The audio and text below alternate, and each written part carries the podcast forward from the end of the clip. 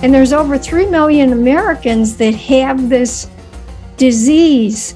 In the United States, it took up to ten years average to uh, be diagnosed with this. But yet, if you were over in Italy, it took the time between you presented with the symptoms, you know, and went to your doctor, it took two to three weeks.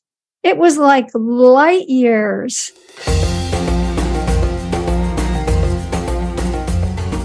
Hi friends, this is Read and Write with Natasha podcast. My name is Natasha Tynes and I'm an author and a journalist. In this channel, I talk about the writing life, review books, and interview authors. Hope you enjoy the journey. Hi everyone, and welcome to another episode of Read and Write with Natasha. Uh, today, I am very happy to have with me uh, author uh, Margaret Mary O'Connor. Margaret has been called the modern-day David on many occasions. On a mission to reveal carefully guarded secret of the Catholic Church, she unveils the truth through her, her well-researched writings.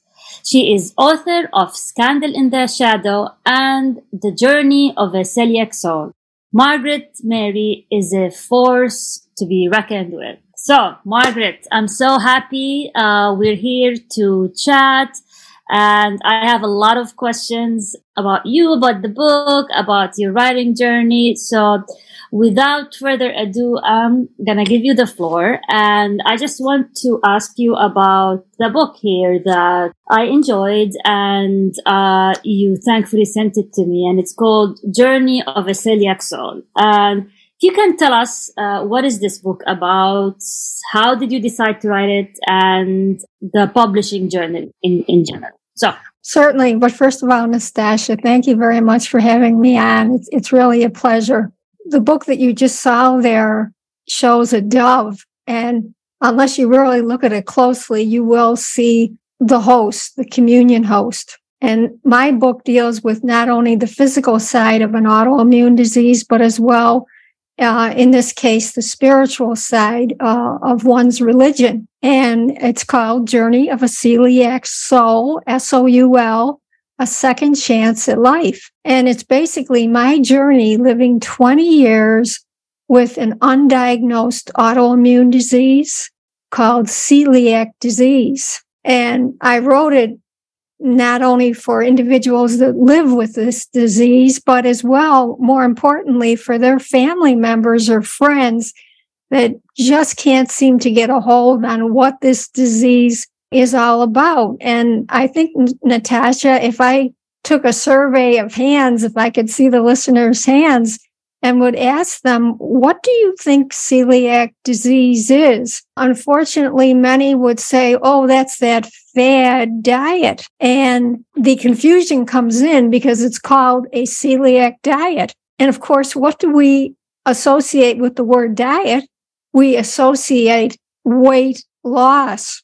Okay, very briefly, if you have this disease and you eat anything made from wheat flour, what happens? Your body sees it like an invader, and they develop like a response against it. And this uh, immune response basically ends up tearing away at your own intestinal lining. And being a person with celiac disease, you can eat and eat. I'm talking about great amount of food, and yet the value content of minerals, vitamins, none of that is being absorbed.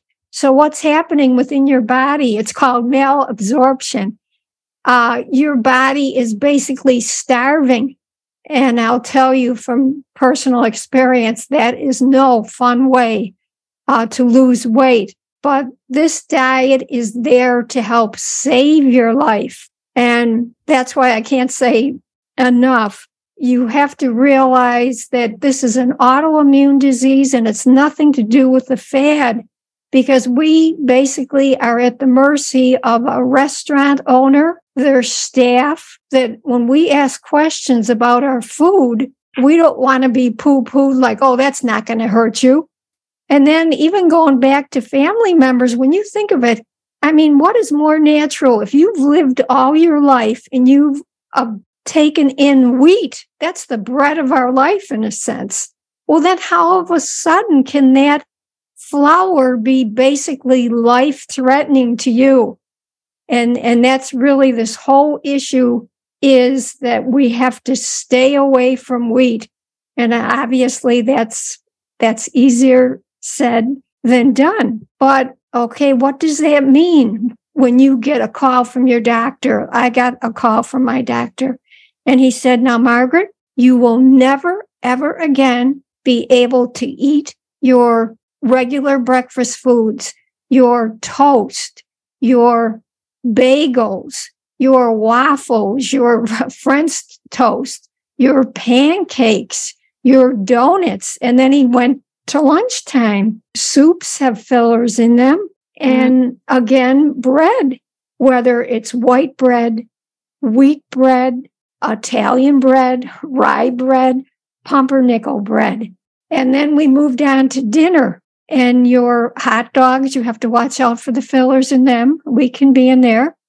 And then just your hot dog roll, your hamburger bun, anything, soy sauce. You have to watch in creamers what's there. Even in coffee, down to your little coffee pod. Where I live, we have uh, Wegmans stores around, and they're wonderful. They list everything, gluten-free, lactose-free, vegan-free. So it really helps. You're not reading every ingredient. But their coffee pods are gluten-free, because what happens is if you don't have a distributor that you know that there's no wheat around or anything, wheat can get into your coffee. And um, we have a coffee, um, it, I'm trying to think now, it's eluding me, Tim Hortons. They have delicious coffee. If you go into their restaurant, their regular coffee that you drink there is safe. But if you bought their I, uh, coffee uh, pods, they aren't gluten-free. So there's just so many hiddens that you have to watch out for. So what, why do you think it was important to tell your your story in, in this book, especially now? I think, as you mentioned, people with, you know, many people are, you know, eating gluten-free diets. And as you said, people would just assume it's just a fad and it's not a life-threatening disease. So I want to know is, was that the reason that compelled you to tell your story, or... or you wanted to focus on how it affected your faith? So I just wanted to know what was the uh, reason. It, well, it's it's physically how it affects me. But, you know, getting back to celiac disease is one aspect of individuals not being able to have wheat. But then there's everyone else, even yourself sitting there. Perhaps you have a wheat sensitivity, yeah. and that's called non-gluten celiac uh, sensitivity. And there's uh, twenty-one million people that have that. And yeah. the thing that's bad in one way is if you have that, you normally don't feel the symptoms. Like if someone has celiac disease, you're going to definitely have alarm bells going off in your intestinal area. Mm. Uh, you know, if you've ever had awful food poisoning or perhaps come down with some type of a, a stomach flu, you know what I'm talking about. So for celiacs, that's what they are experiencing. And it's just not the idea of, okay, I go out to a restaurant one evening and I take in gluten. It's just not that night that I'm experiencing that. The damage stays in one's system anywhere from two to four months down mm. the road.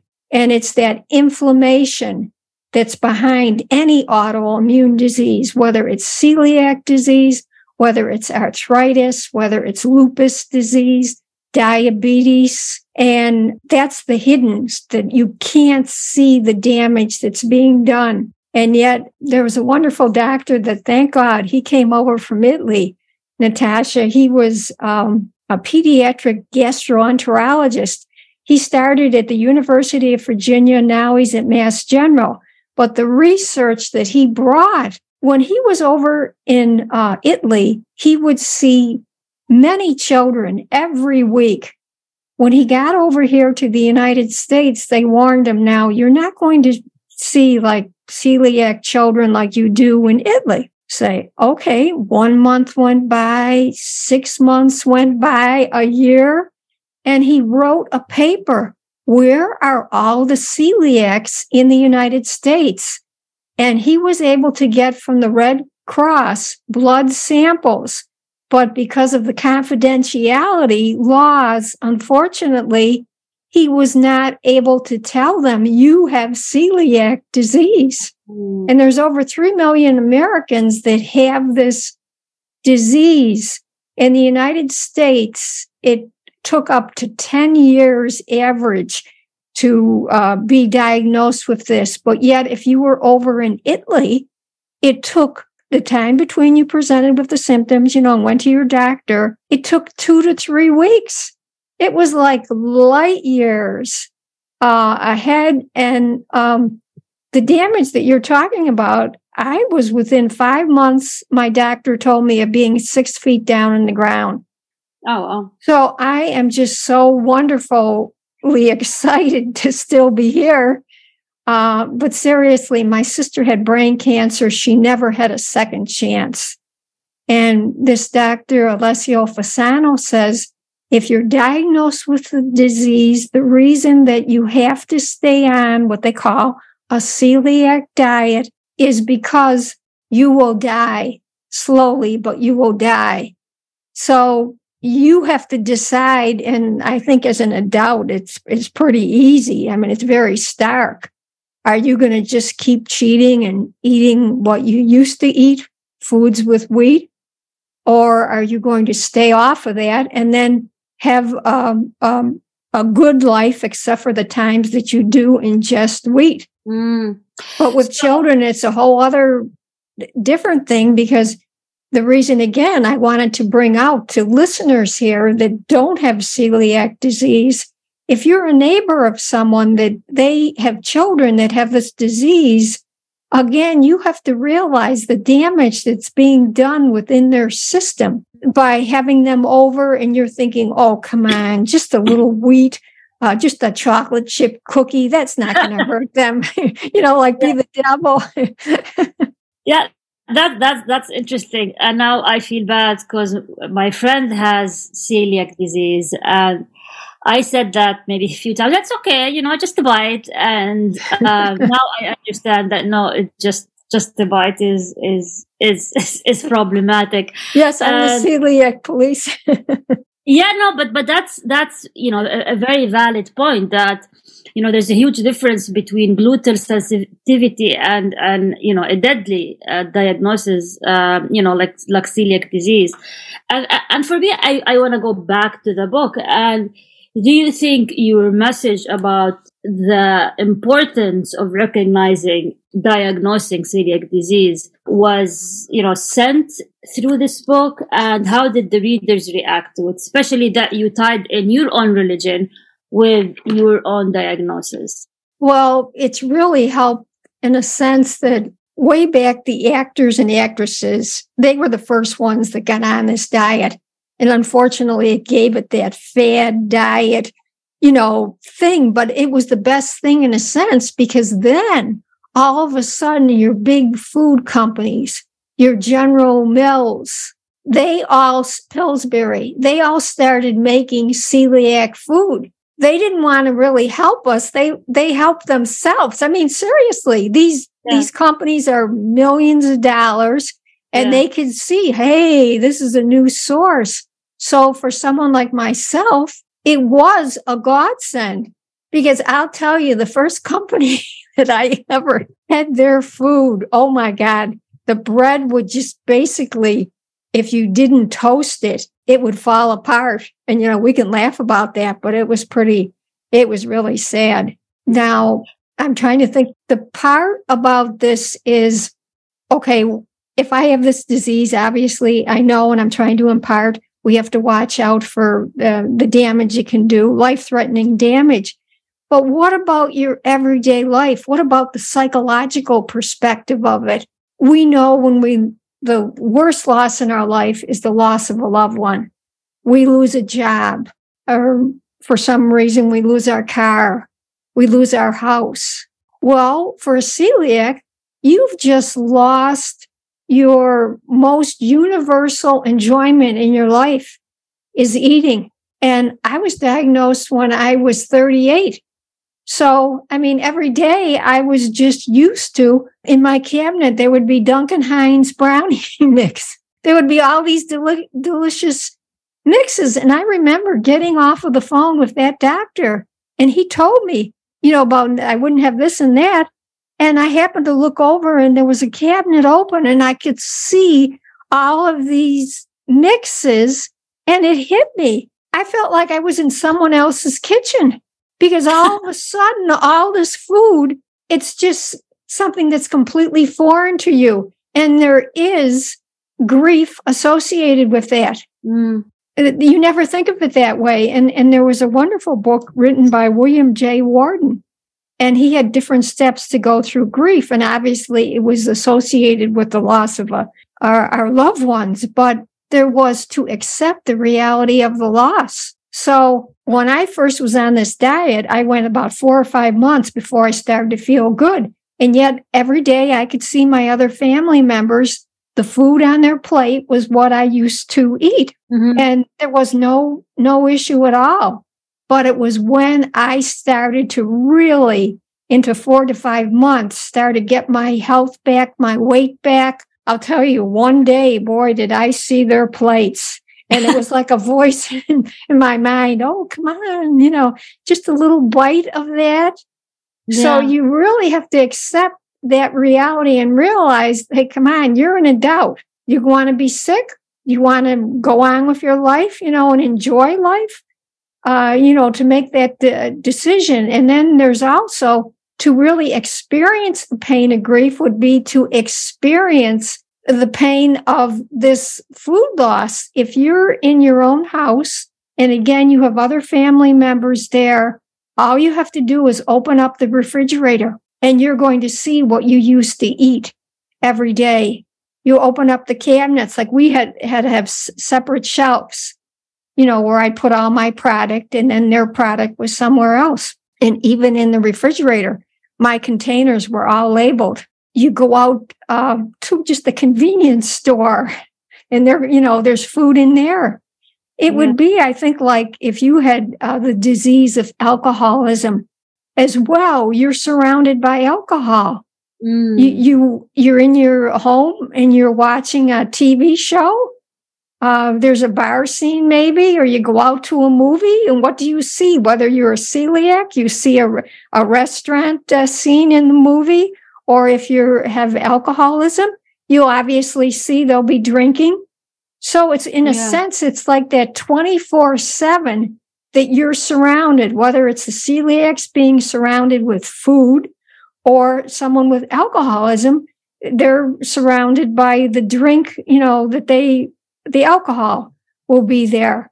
So if you don't really address these issues, you're going to be a very negative person, or you're going to basically go into denial, which basically is going to take your life because you'll just keep, you know, consuming. Yeah. And then, like, how do you adjust to this environment? Yeah. In which what you knew uh, is gone. So it, it's like um, it's a, a, a continual cycle. And if you're an adult, thank God, you should be able to make that differentiation. But it's very sticky when you're if you have children, because you can, I sound like a tyrant, you can rein them in when they're little. But seriously, when they, there's that peer pressure, when they go out to school or wherever they go, you know, they'll, they'll yeah. be made fun of. And there's even yeah. shows, Disney and different shows have actually had things that they think it's funny, you know, when they make fun of this. Yeah. Yeah. So, so the book was published a few years ago, no? Uh, like a couple yes. of years ago. And what kind of feedback uh, did you get, either from those with celiac disease who already read the book, or just others who are interested in the topic? If you can um, tell us about there was the a, there was a lot of uh, relatives. I think it was very interesting because they they finally could, I think, really understand, and that's my point. Because okay. if if let's pretend you're a relative of mine. Yeah. And, and we're going to obviously be at each other's houses or whatever. If you don't understand all the components of this, you could make something up for me. And obviously it could have gluten in it. Yeah. And, and you wouldn't even think of that.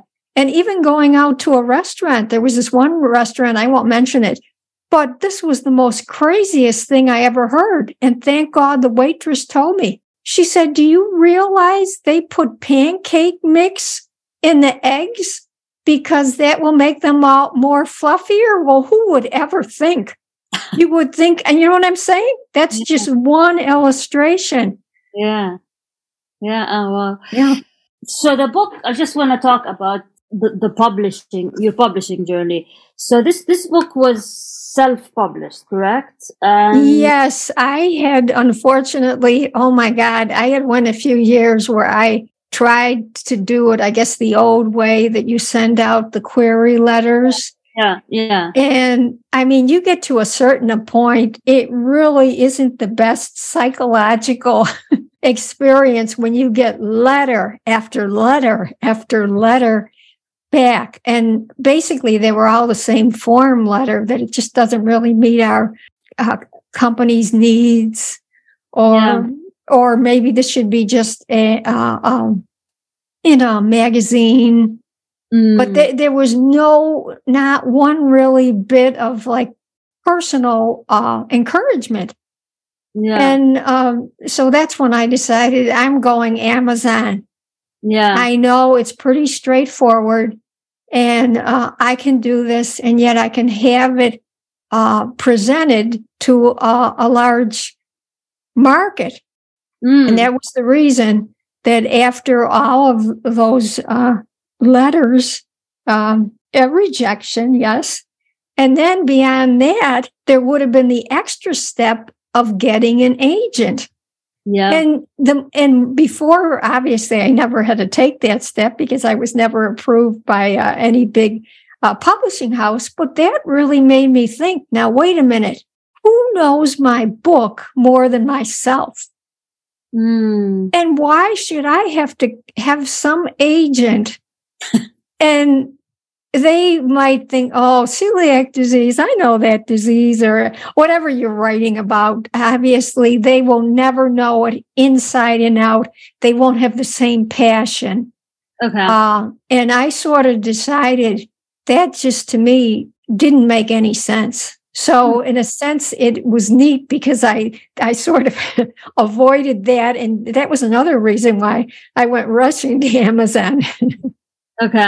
And how, how did you market the book? How, you know, just, you know, I, in, in this podcast, we like to help aspiring authors as well, give them tips. So where, like, you know, oh. we, I got to meet you th- through uh, um, a podcasting service, and this is how I got to meet you. But in, in general, I'd like to know how you marketed, you know, you're marketing your book. Well, that was the whole reason that I ended up being a guest on podcast shows.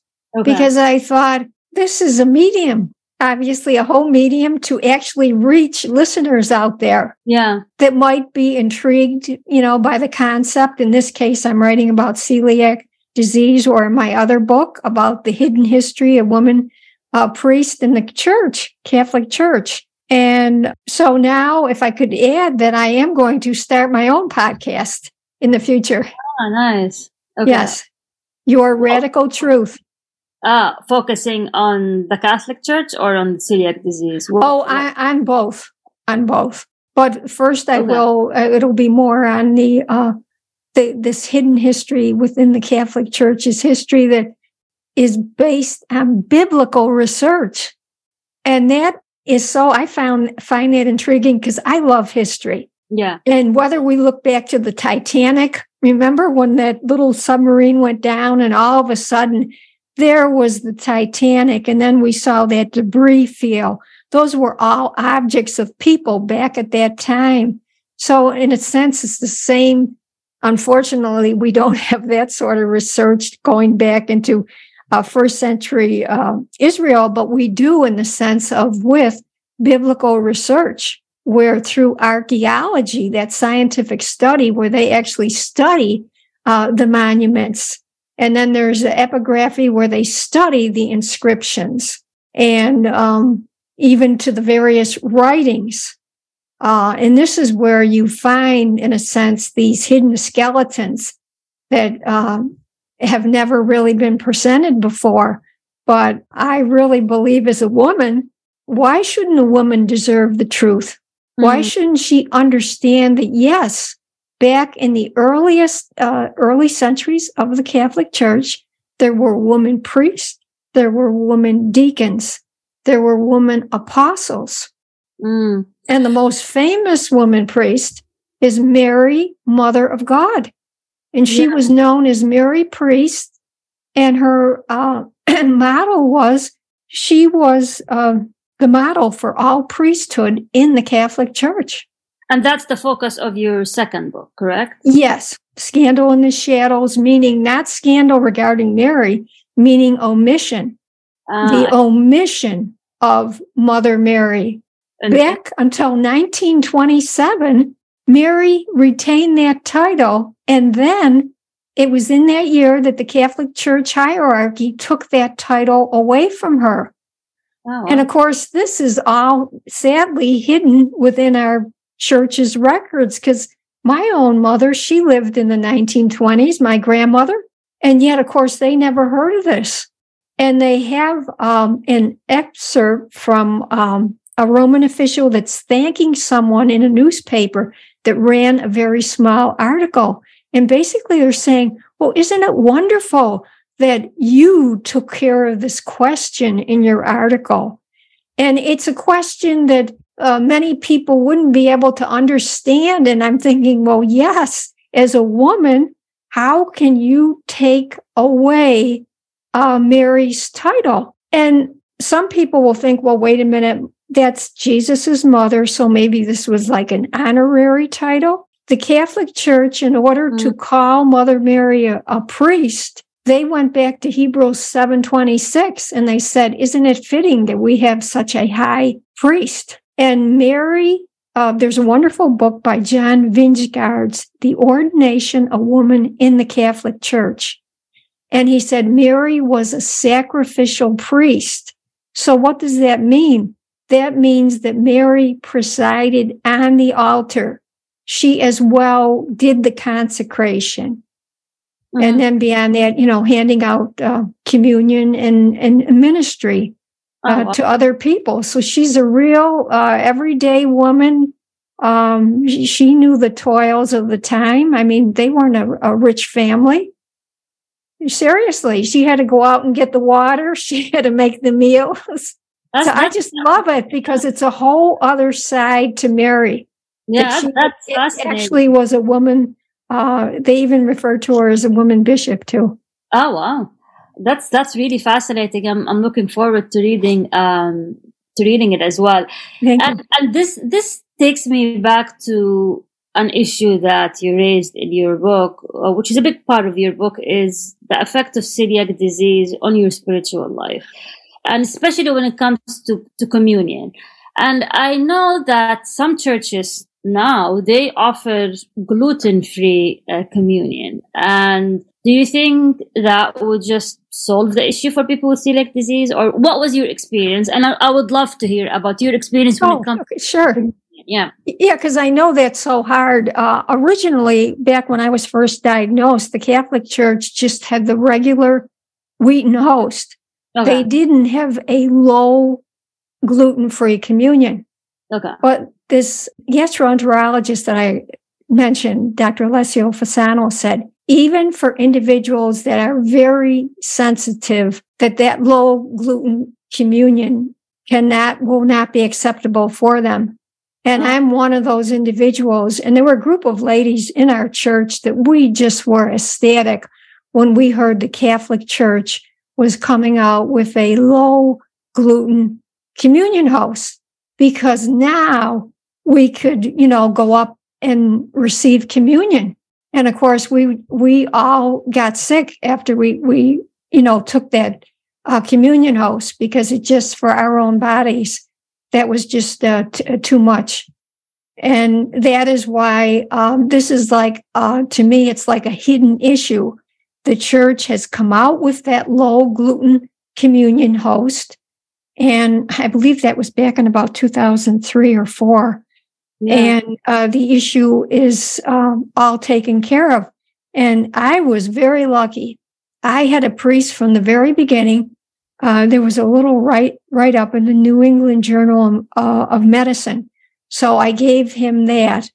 And then he allowed me uh, to put a P I X. It's a little round uh, container that you carry host in.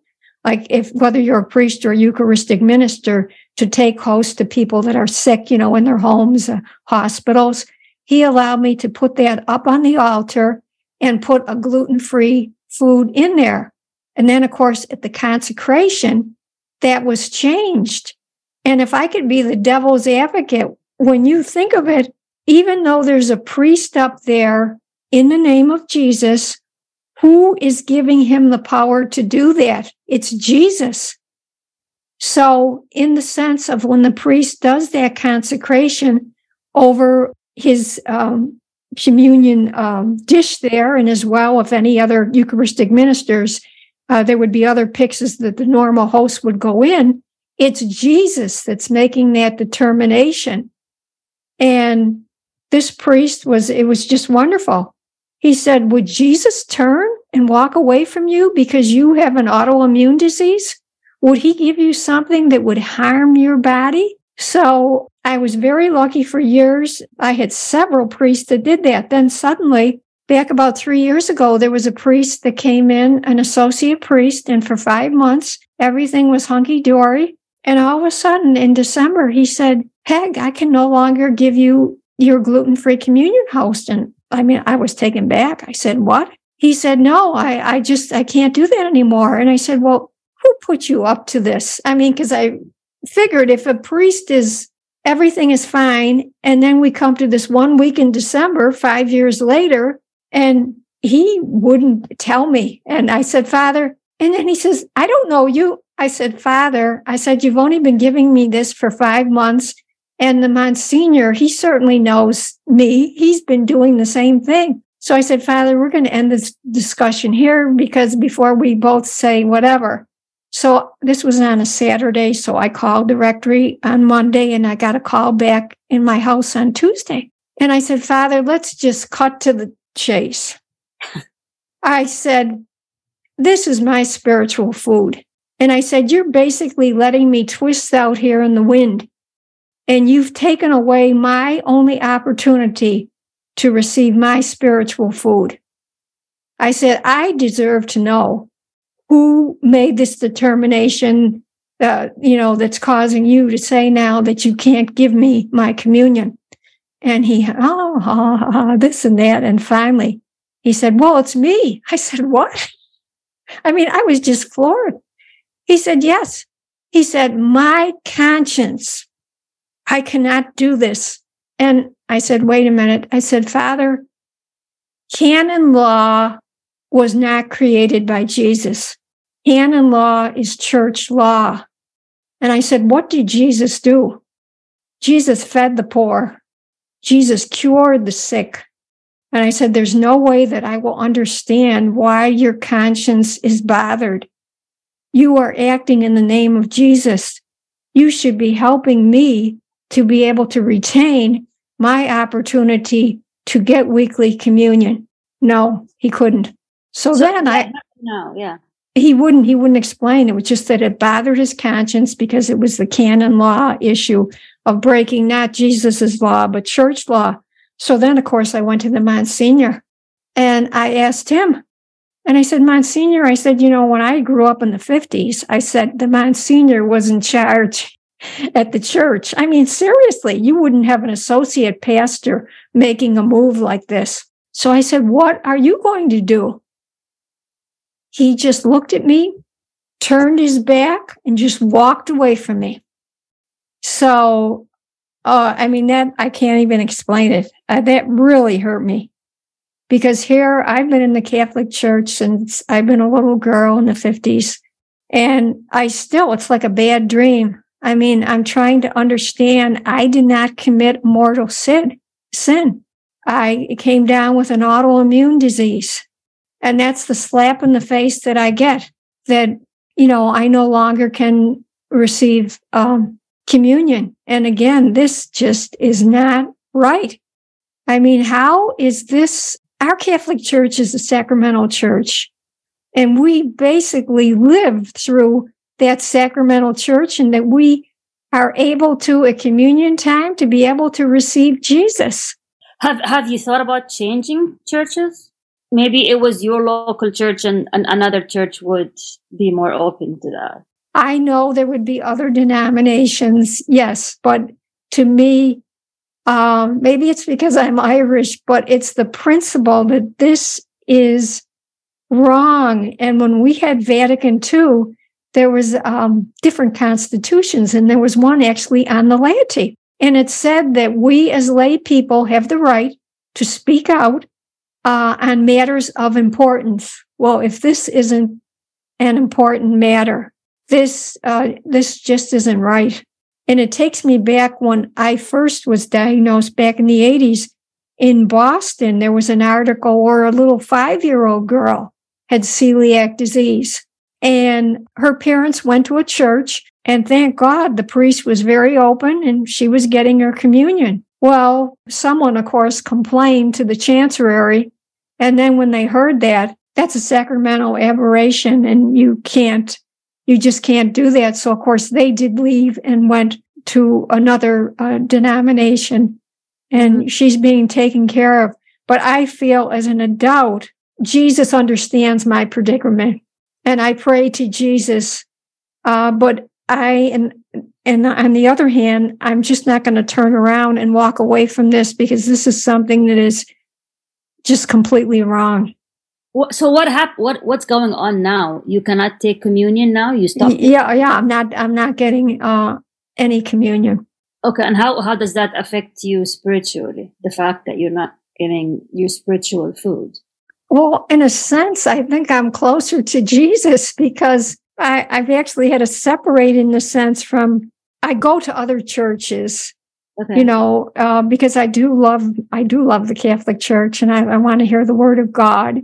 But as far as the spiritual end of it, that is my prayer okay. with Jesus, because what used to be the most spiritual part of going up, uh, you know, in receiving communion is it's gone. Okay.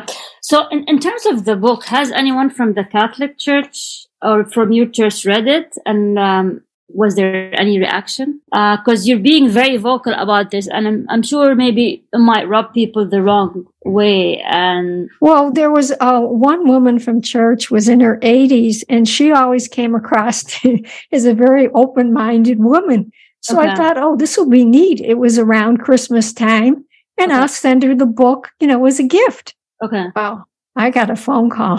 Peggy, what is this? And at first I thought maybe she was offended by the title, okay. Scandal in the Shadows, the original priest, Mother Mary. And I said, I just want to let you know that that scandal means omission. Okay. The omission of the Catholic Church from letting everyone know that Mary was a woman priest. And, you know, I'm, I was so excited, because I thought, who would more be the best model for women in the Catholic Church than Mother Mary? But unfortunately, this woman was, oh, she was just so upset. And I have to tell you, when I read that John Vingeards book, there's a section, a chapter on Mary. And in there, when he was describing Mary as a real priest, I threw the book up in the air. And then I had to pick it up and I had to reread it, because oh. I thought, did I really see what I saw? And then it was Then this excitement, this joy really dissipated for me, because then I had the awful uh, realization that I had been betrayed by my own church. And after a few weeks, I thought, I got to get out of this awful feeling. And I thought, well, who better to follow than Jesus? He spoke out against the authority types of his time. And now I have this wonderful news that Mary, Mother of God, is a woman priest. So that really, um, in a sense, ignited me, that I wanted to get the word out, not only to women here in the U S, but as well, uh, whether it's in Ireland, uh, Australia, uh, Australia, rather, um, the Philippines, uh, Africa, did Asia. You, did you get any positive responses from people who read any of your book? Um, on, do you think there is there is hope for, for change within the Catholic Church when it, when it comes to that issue specifically? That's Um, uh, it's going to take a long time because people really have to, uh, particularly related to Scandal in the Shadow about Mother Mary, you have all these women, sadly, within our Catholic Church that have no idea of a real proven from biblical research of Mother Mary's other side. So when I go out picketing, obviously I'm seen in a sense like a pariah. And, you know, people will, some people really will be very vocal and, and tell me, um, you don't belong in this church. You're a liar, you know, and, uh, you're, you're a hypocrite. You're a heathen. Go to that church a few blocks away. And it's sad because they're defending their faith just as much as I love the Catholic Church, but they miss this key finding. You know, when we're in our Catholic Church, when you think of it, think of like, say, the left side of pews in the church, the right side.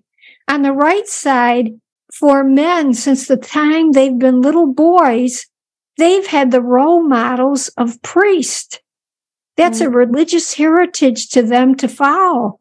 But over here on the left side, okay, well, we had Mary, but we never knew she was a woman priest.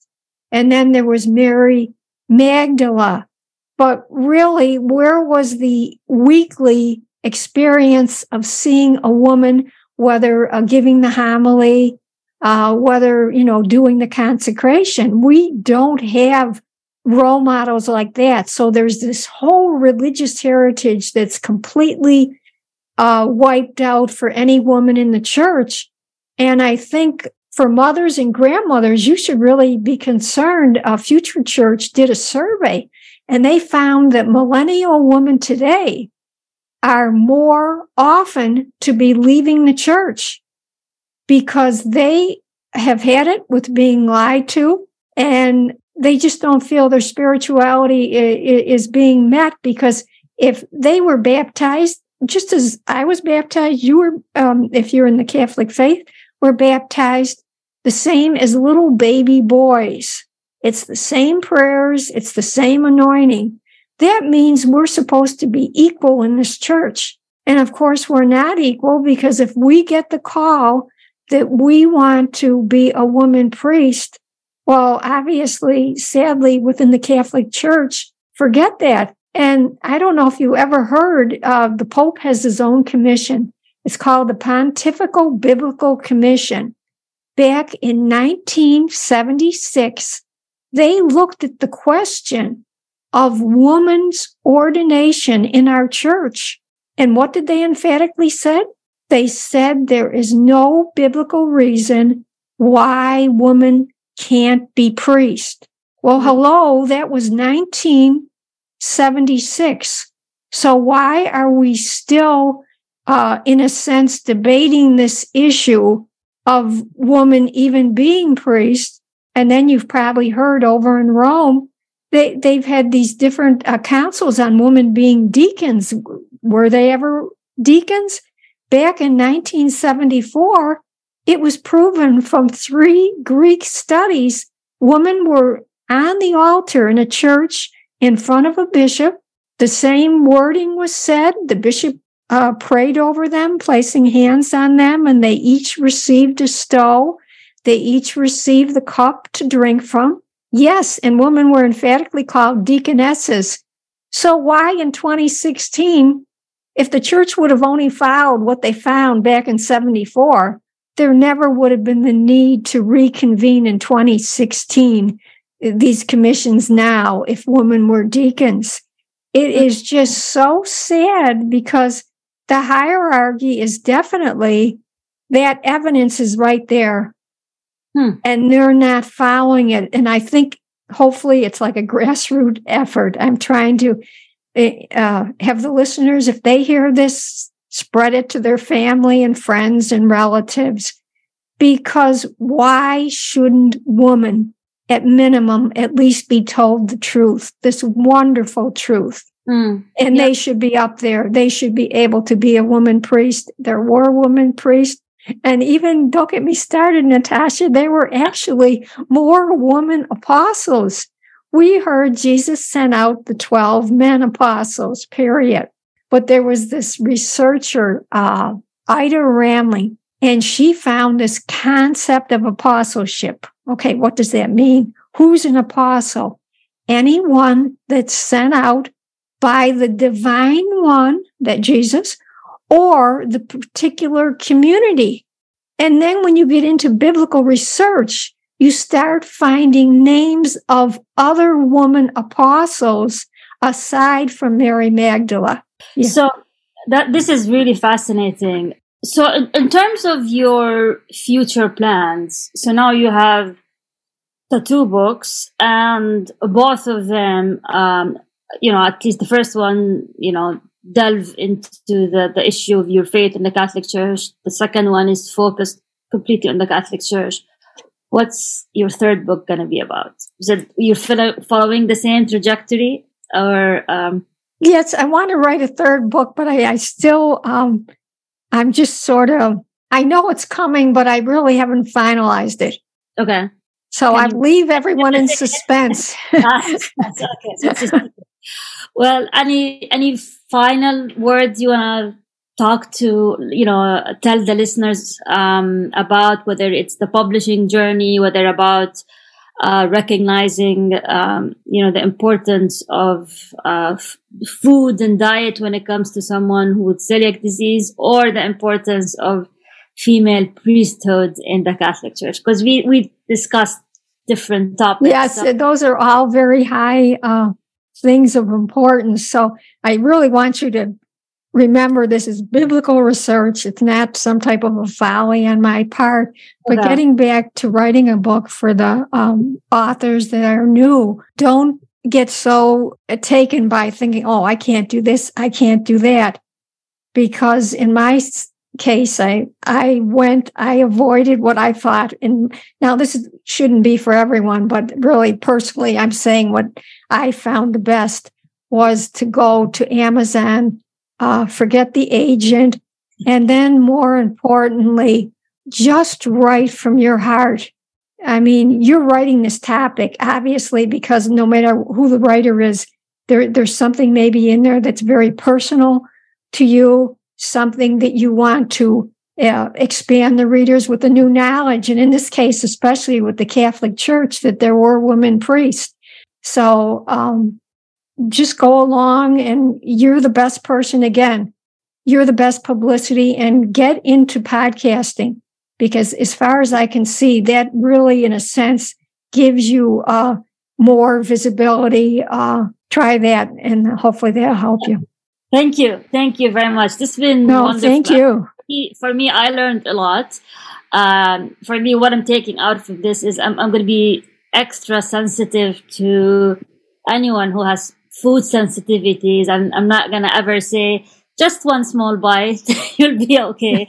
I think that's, that's really important. And, and two, I'm just recognizing how this affects your faith as well. You know, like you, you're, uh, uh, a Catholic, and, and you, you believe in your faith, and, and, um, just how you have to deal with that. It's, you know, something to really to think about. And I hope someday that the issues that you raise in both of these books can be, uh, you know, resolved, and uh, we'll find a solution eventually. Thank you. Um, thank you for taking the time to chat with me. Uh, no, it was a pleasure. Thank you, Natasha. Uh, And best of luck with your third mysterious mystery book that we're not supposed to talk about. And for anyone who's listening or watching, thank you again for, um, uh, you know, uh, hanging here until here, and uh, listening to another episode of Read and Write with Natasha. And until we meet again.